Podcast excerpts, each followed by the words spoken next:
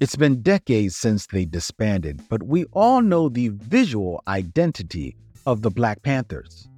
The logo, the bold, bright colors, the illustrations of revolutionaries and cops. If that rings a bell, you need to know this artist. This is Two Minute Black History What You Didn't Learn in School.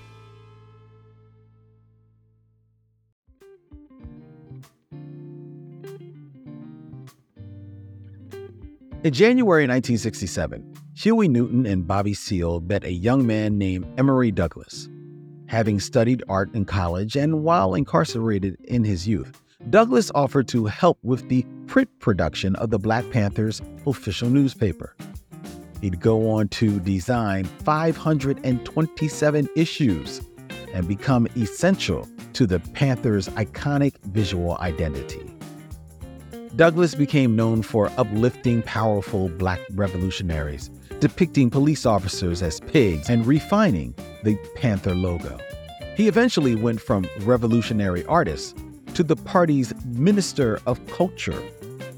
But though Douglas' genius was behind this distinct, accessible style, his focus was on what he called we art, not me art.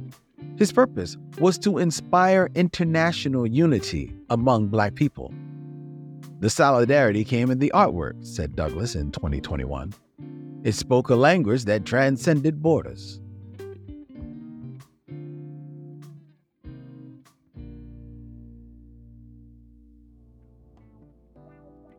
Today's Black movements have a visual identity too. Artists use graphic design elements to craft protest materials, social media infographics, videos, and more.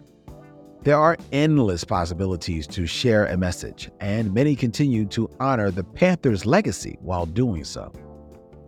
Douglas's work reminds us that we all share a different role in the movement for Black liberation. There are artists, protest strategists, cooks, writers, self defense leaders, healers, and so, so many more. Who are you? Who do you want to be?